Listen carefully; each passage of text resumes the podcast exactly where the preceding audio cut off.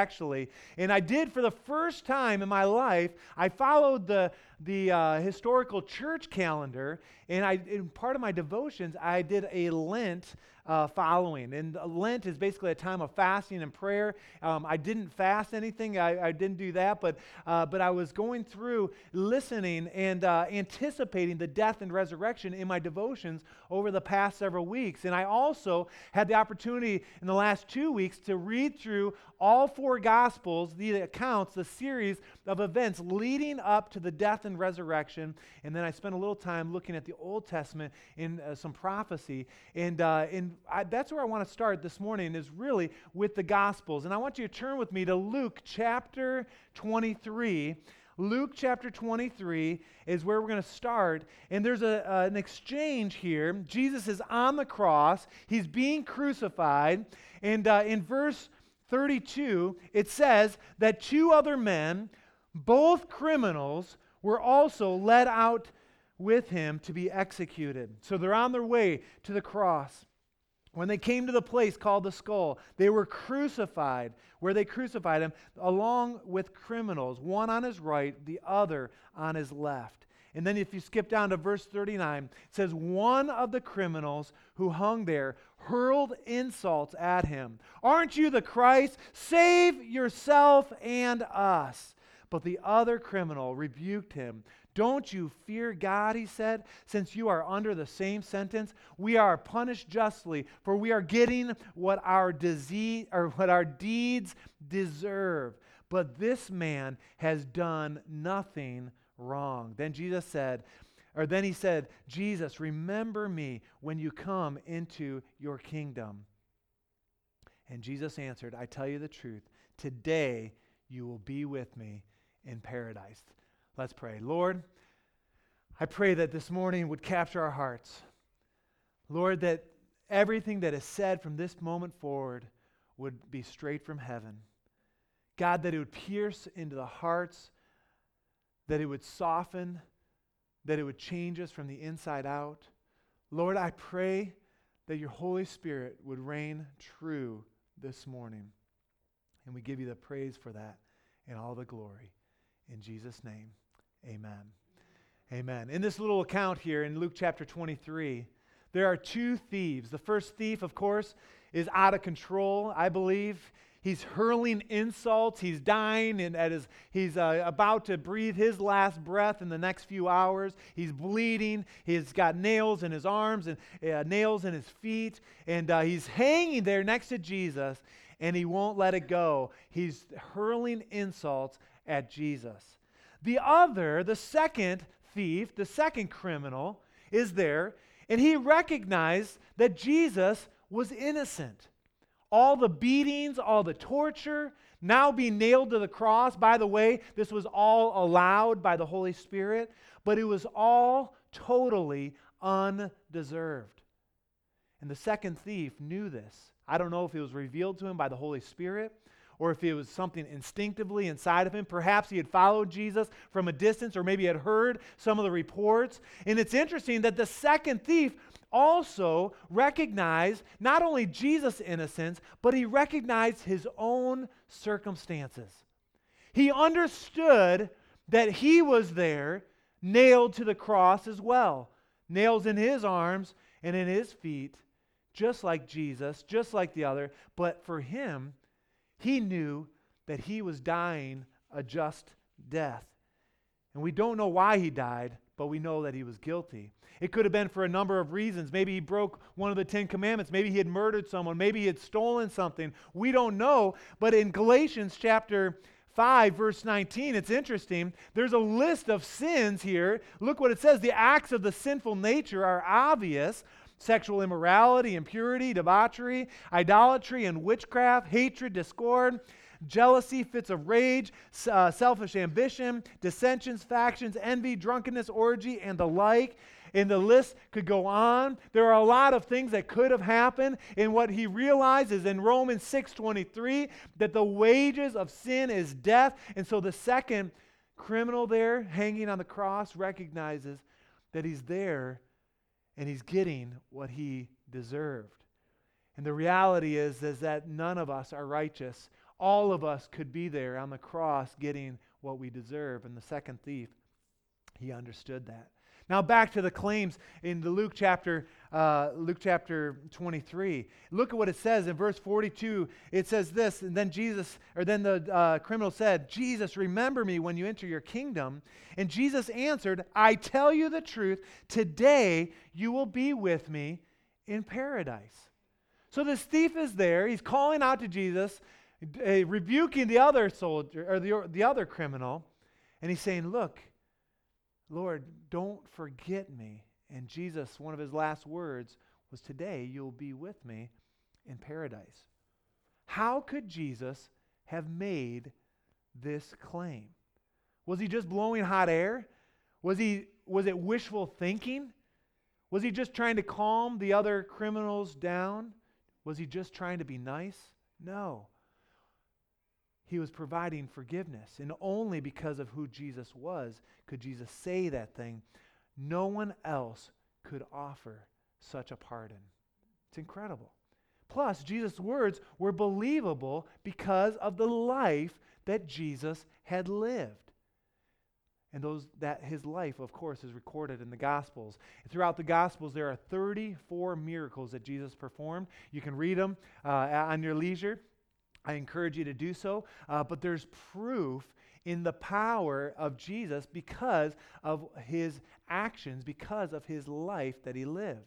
Now, in the book of John, there are seven miracles. And by the way, this, the book of John is the book that I often encourage new believers or those that are searching out Jesus to read. It's just an incredible story of Jesus. If you've never read through the book of John, you need to do it this week. But in the book of John, there are seven miracles. And I want to just go through those quickly. In John chapter 2 was the uh, Jesus turned water into wine. It was his very first miracle.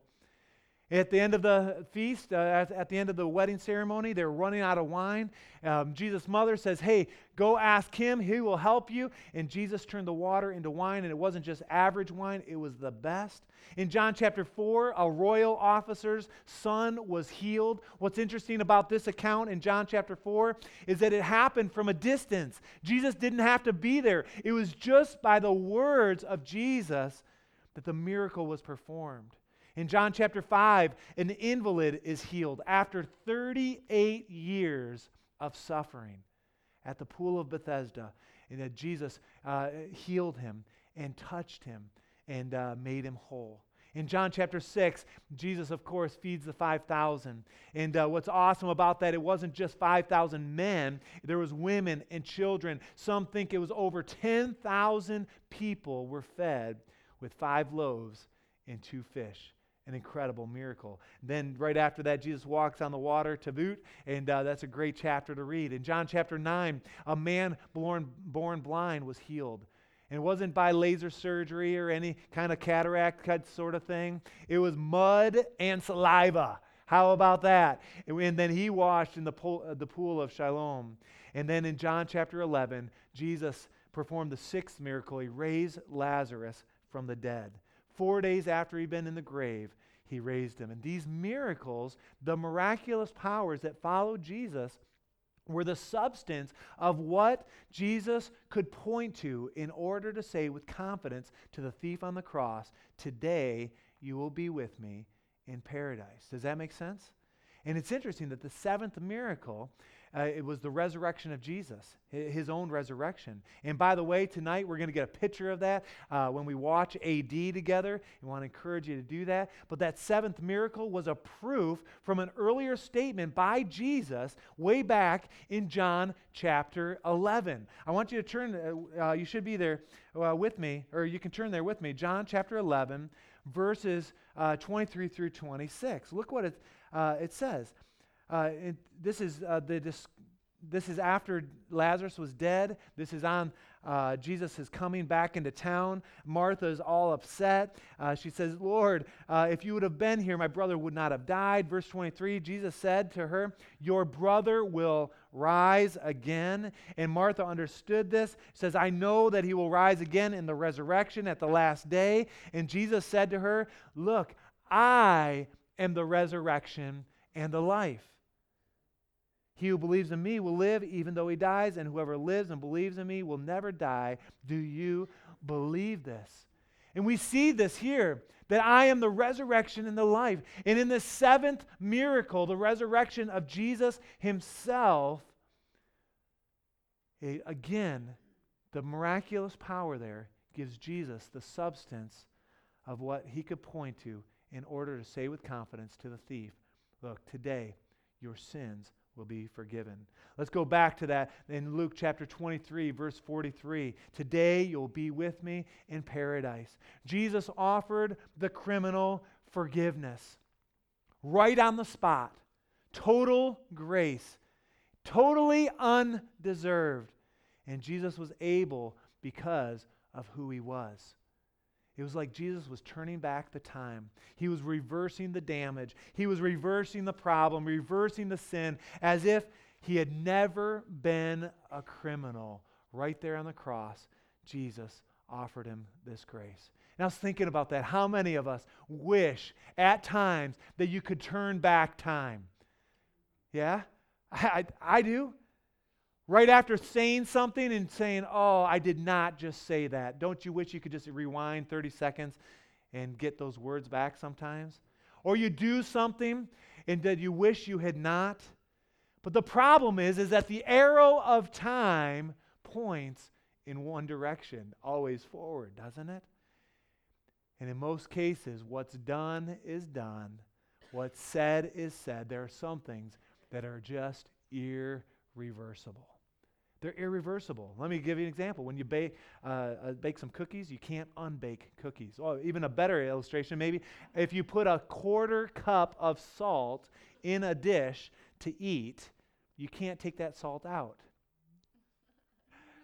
I'm looking at my wife. When we were first married, we did that. Uh, she was making some chicken casserole something, and she was just going by the recipe. It said a quarter cup of salt instead of a quarter teaspoon of salt. She just followed the directions, poured it in, and I sat there. I wouldn't eat it. She was mad for about a day and a half. but I'm expecting today's Easter meal to be much better. I just just gonna say, Jessica's in the back. Give her a little wave. Yeah, I love you, honey. but there are some things that are irreplaceable or irreversible, right? Um, I got a haircut not too long ago, um, and I came home, and my whole family thought I should just shave the rest of the hair off, and um, and I thought, well it's irreversible. I did let it grow. It did get a little bit better. And, uh, but there are some things that are irreversible. How many have ever run a red light and paid for it? I know that I have. Some things, some things are just irreversible. And some of the lessons we can easily laugh off and we can just move on and we can and it's not a big deal, but some are not. And they leave these holes in our hearts because of the things that we've said or the things that we've done. And it can leave you feeling like your life is over. You're thinking, okay, maybe you've made a financial decision, maybe an investment that you lost, and you're saying, saying okay, you know, how am I ever going to get that back? Or how am I going to ever get traction again? Or maybe in a relationship, maybe you've said something, you've done something, you've lost a friend, or maybe you're, you're a spouse, uh, you've said something, and you're like, oh, I can't, I'll never get those words back or maybe it's led to divorce and you're saying, boy, you know, it's over and uh, there's no hope in this relationship. That can happen. Or even something physically, you do something, you damage something, and it seems irreversible. Who's been there at some point, at one time in your life or another? But this morning, I want you to know that praise the Lord, things are not over until God says that they're over. Amen? And when Jesus rose from the grave, which we'll see tonight in, uh, in picture, which will be awesome, he removed impossible from our vocabulary. It's gone. Just like the thief on the cross, the idea of impossible is removed. And the resurrection, that seventh miracle in the book of John, it revealed the true identity of Jesus, the full identity of Jesus and Jesus' bold claim in John chapter 11, verse 25, that I am the resurrection and the life, it became a reality. and the miracle of that resurrection, which we studied uh, for six weeks back in 1 Corinthians chapter 15 as we were studying through 1 Corinthians 15, it set Jesus apart and put him in a league all of his own, that he is the Son of God. Jesus is the Son of the Most High God. And the foundation of all we believe hinges on the resurrection. That's why Easter is so important to us. And the empty tomb, and we, we as we studied it, there were eyewitnesses, and Jesus was the first fruit. And uh, Paul in 1 Corinthians 15 takes a lot of time, 58 verses, we studied them together to prove and to defend the physical, bodily, uh, literal resurrection of Jesus. There is no argument in my mind as we studied that, we looked at that, and then not only we look at that, we said, what are our bodies going to look like, and what, will, what and when will the resurrection be? We studied all those things. But because Jesus walked out of the grave 2,000 years ago, all bets are off. All bets are on Jesus Christ. He makes the impossible possible. Amen? I love that. Now, in uh, John chapter 11, verse 26, I want to kind of go back there. It's the story, of course, Lazarus is dead. Jesus is coming into town. He's going to comfort the sisters there. And what's interesting about this is that there's something that happens. There's a question that's answered here. Let's look at it. Verse 26. Jesus, uh, or I'm sorry, verse 25. Jesus says, I am the resurrection and the life. He who believes in me will live even though he dies, and whoever lives and believes in me will never die. And then there's a little question Do you believe this? Do you believe this, Martha? And her little answer here after Jesus asserts his identity, saying, I am the resurrection and the life, he punctuates it with a question that uh, Martha was able to sink her teeth in. Do you believe this? And she said, Yes, Lord, I do. Look what she says. Yes, Lord, I believe that you are the Christ, the Son of God, who was to come into the world. By the way, this was before Lazarus was risen from the grave. Martha answered with a simple profession of faith. Nothing complicated about it, a simple yes, Lord. And her answer, that one little yes, changed her world. That one little yes today can also change your life and your family's life and your friends' lives as well. One little yes can change an eternity. And the reality is, is that someday our life will come to an end and there will be a final exam. There will be one final exam, and there's only one question on that exam Do you believe this? There won't be a multiple choice. It'll be true or false, a yes or a no, and your answer will determine your eternal destination. But the good news is, is that we've got an open book exam, right? and in Romans chapter 10, verse 9, I love what it says, says that if you confess with your mouth Jesus is Lord and believe in your heart that God raised him from the dead, you will be saved. That's the hope that we have is salvation. The good news is that the resurrection is the access of our faith. Everything revolves around Easter Sunday morning. The resurrection changed everything, it redefined everything. It was a history changer, it was a game changer. And salvation is provided because of what Jesus did. He died and then he rose again. Do you believe this? But the resurrection miracles doesn't stop with just salvation. The power of the resurrection raises dreams to life. It resurrects dead relationships that have been given up on. It gives life back to the hardest circumstances. It redeems, it restores, it takes away what the enemy has stolen. Aren't you thankful for that? Like the thief on the cross, we get better than what we deserve. We get better. Friday night, some of you were here at our worship and baptism service, and one after the other, we uh, got little testimonies, little bits of into peace into people's lives. We saw the change, we saw the joy, we saw the transformation that was uh, happening in people's lives. And what we realize there and what we understand, uh, if you've been in the church, is that Jesus, He gives our smiles back. He gives us our laughter back. He gives us our life back in every area if we believe. And remember what Jesus accomplished.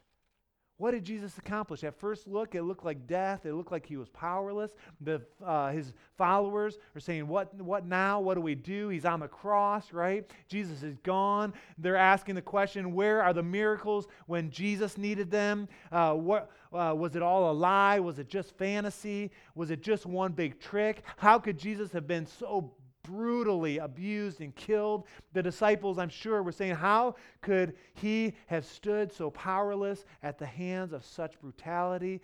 Jesus' followers would have been devastated at first look. Hearts broken, hope obliterated.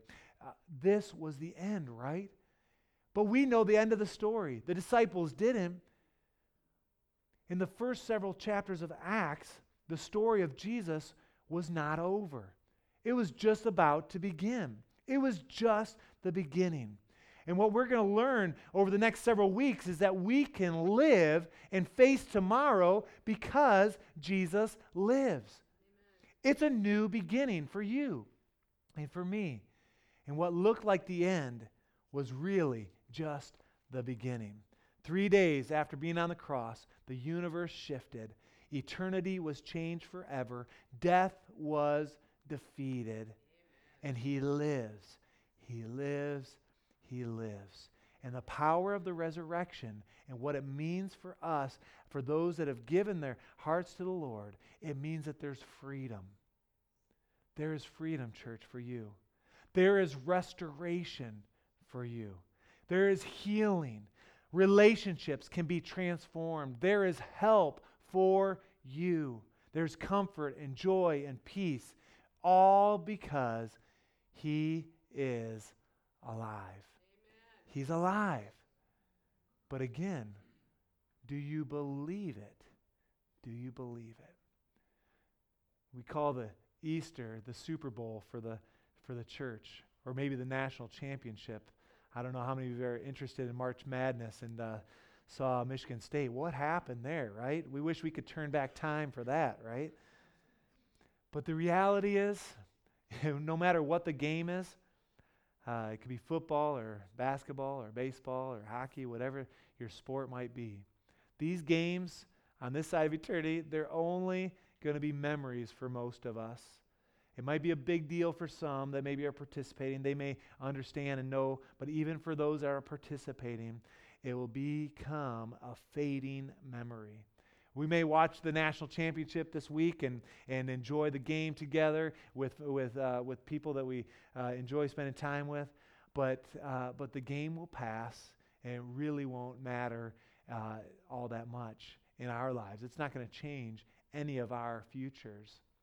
But unlike the big game that we may watch this week, or maybe like the Super Bowl, if you can get your mind around that thought, the resurrection story is a game changer in our lives. And you can't miss it. You can't miss it.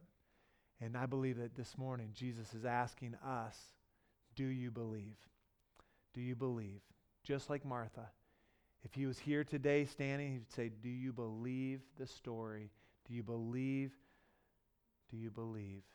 And Jesus this morning, just like the thief on the cross, he is excited to offer you forgiveness forgiveness from your sins.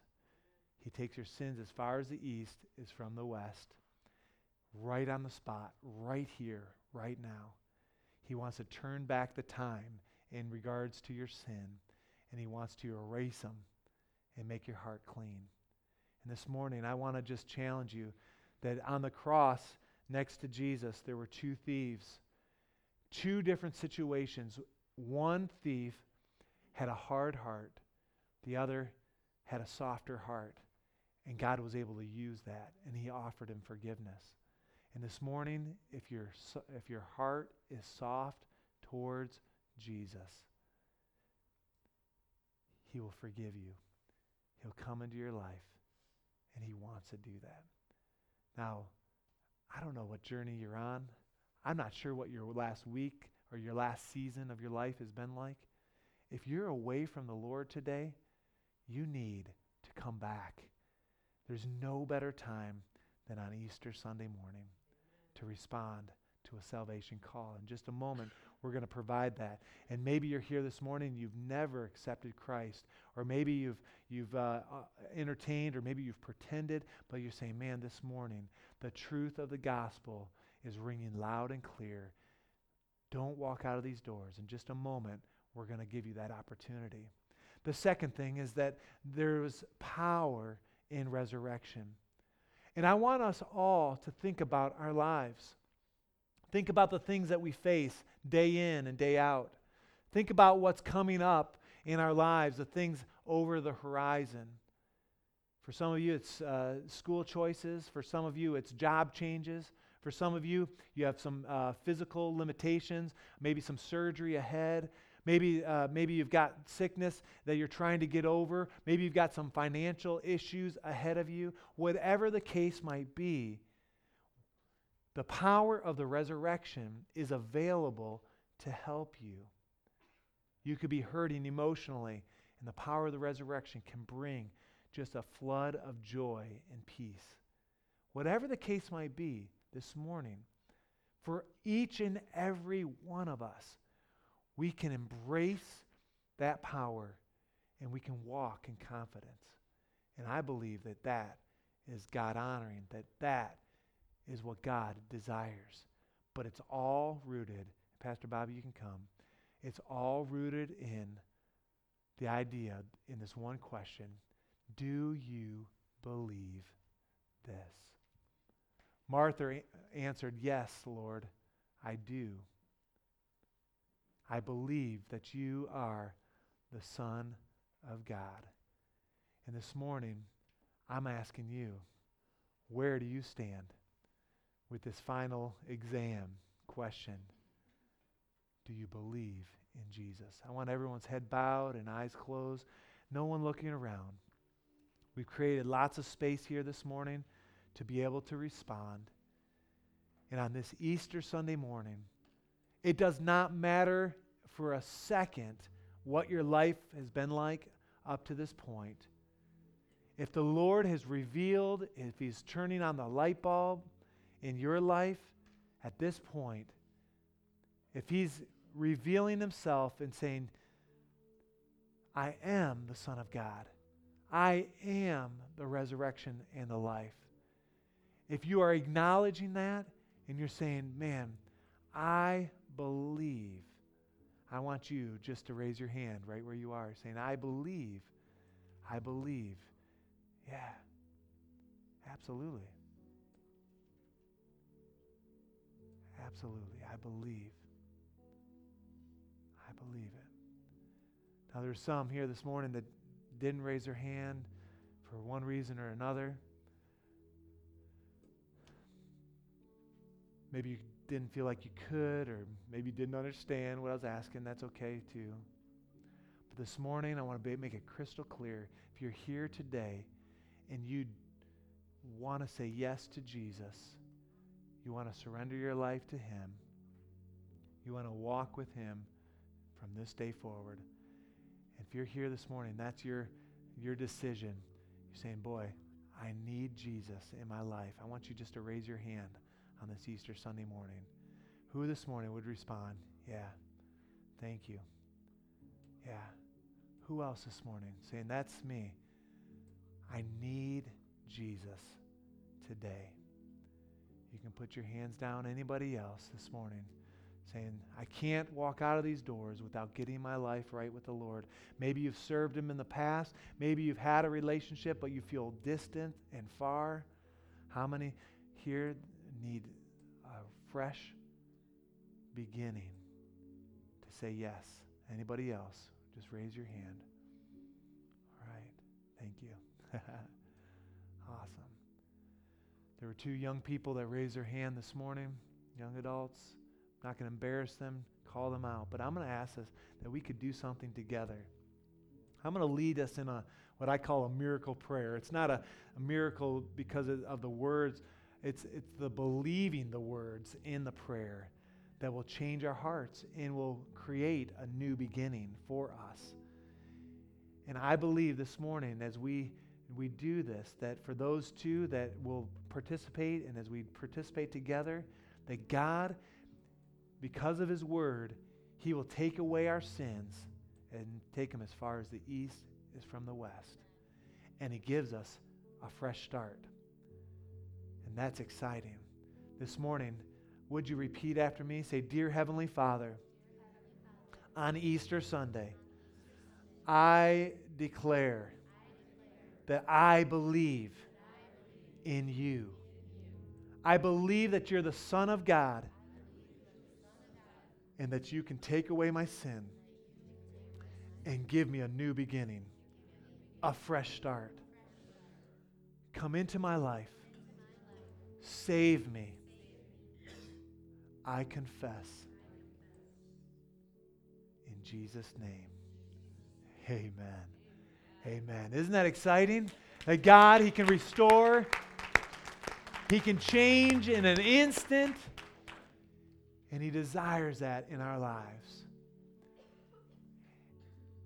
If we go back a couple weeks when we were talking through 1 Corinthians 15, I couldn't get off my mind the reality that many of us, we understand what Easter is, we understand what the resurrection is here, but we don't always allow it to affect us here and in our day to day. And I just want to have everyone stand this morning. And I want you to consider the area of life that you need the power of the resurrection most. Can you think about it? Maybe it's in your marriage. Maybe it's in another relationship. Where do you need the power of the resurrection? There are people here that are sick and that are hurting, that, are, that need the power of the resurrection to touch them right here, right now. Some of your finances are in shambles, and you need the power of the resurrection to give you the discipline to be able to get some traction. Maybe you need a job. Maybe you need a change of situation. Maybe you need to change some friends. Maybe there's some, some here that are emotionally hurting. And I believe that the power of God, the power of Jesus Christ, is available if we receive it, if we ask for that. And so, this is what I want us to do. Can you all think of something, an area that you, where you need the power most? Can you, can you think that? Just in your own way, I want you to ask the Lord for help in that circumstance. And maybe there's a couple circumstances that come to mind.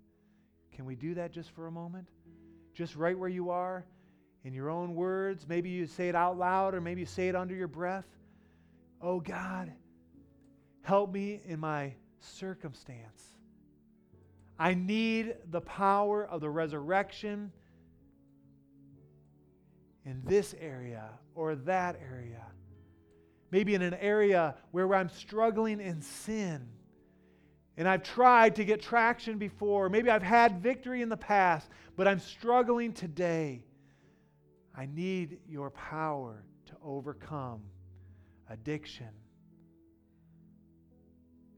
over alcohol, over smoking, maybe over my language.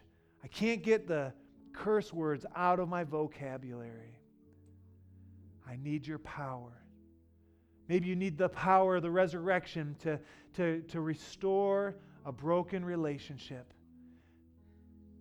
Oh God, we call upon you. Lord, you are able to meet us on this Easter Sunday morning. Now, I want you to just raise your hands to the, to the Lord. I want you to make your body like you're a big cup, all right? Just like this. And I want you just to, uh, just to begin to thank the Lord for his help. Thank him for his provision. Thank him for his everlasting forgiveness. For the strength that comes through the power of the resurrection. Come on, from the front to the back. Thank you, Lord, for filling me, for changing me, for making my life different. Thank you, God. Thank you, Lord, that you have not forgotten. But Lord, you have set my feet on a rock, that you have given me a fresh start, that you've given me new beginnings today. What's happened in the past is in the past. Today is new because of your power, because of your resurrection. And we thank you, God. We glorify your name. And God, we believe, we believe in you. We believe that you're the Son of God, that you're the risen one. We believe, God, that you died and that you rose from the grave. And God, we put our faith in you this morning in Jesus' name. And all God's people said, Amen and amen and amen. Amen.